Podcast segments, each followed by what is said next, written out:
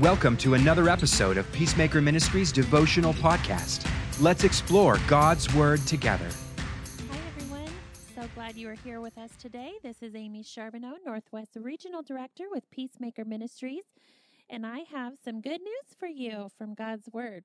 Today we will be in 1 John, and I'm going to start, I think, in verse 4. John kind of starts saying why he is writing. It says, and we are writing these things so that our joy may be complete.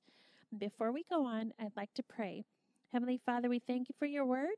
I ask that you would help us to receive it today by your Spirit. We thank you that your word transforms us from the inside out. May you be glorified in our conversation today and in how we choose to apply your word. In Jesus' name, amen. Verse 5, and this is 1 John chapter 1.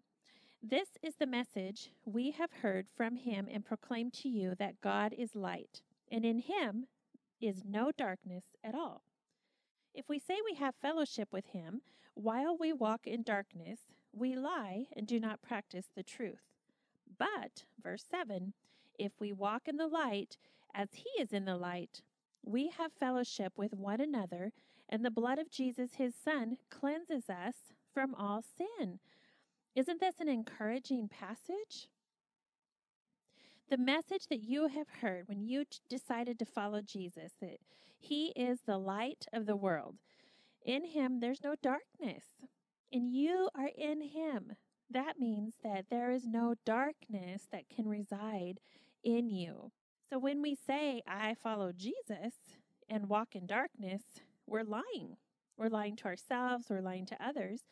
And it says that we're not practicing the truth. So I don't know about you, but sometimes I have to be conscious. Am I practicing the truth today when my flesh wants to do something that I know would not honor God?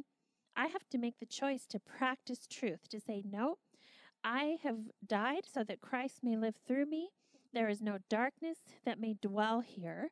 And so today I'm going to practice the truth, and I'm going to proclaim him over my situation and over my desires so that he may be evident in how I live, how I talk, how I act, how I choose to be entertained, all those things. It's a practice of mindfulness that we're going to practice truth.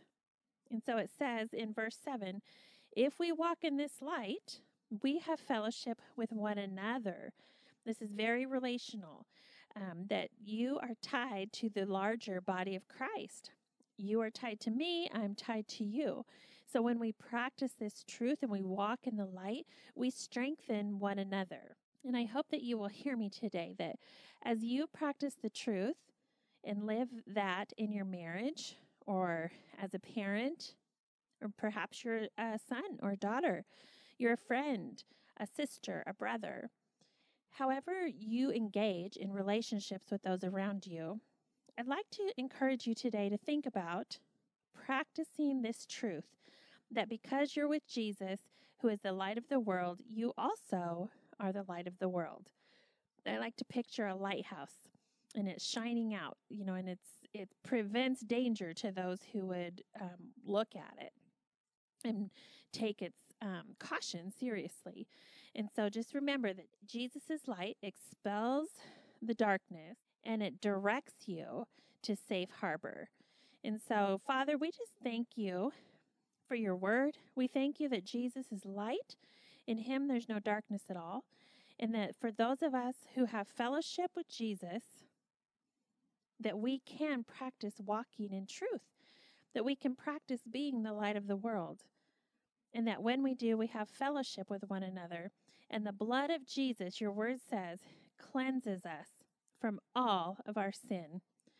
I pray, Father, that you would encourage our hearts today to not dwell on those things that may hinder us from the truth. For your glory, God. Thank you. We love you, Jesus. Amen. May the Lord bless you and keep you today. May truth bubble up in your mind and in your heart, that you will know that God loves you and that he is for you. And I just pray that you would be blessed in your coming and in your going for his glory. In Jesus' name. For peacemaking resources, to bring us to your community, or to donate, go to www.peacemaker.training. God bless, and go make peace.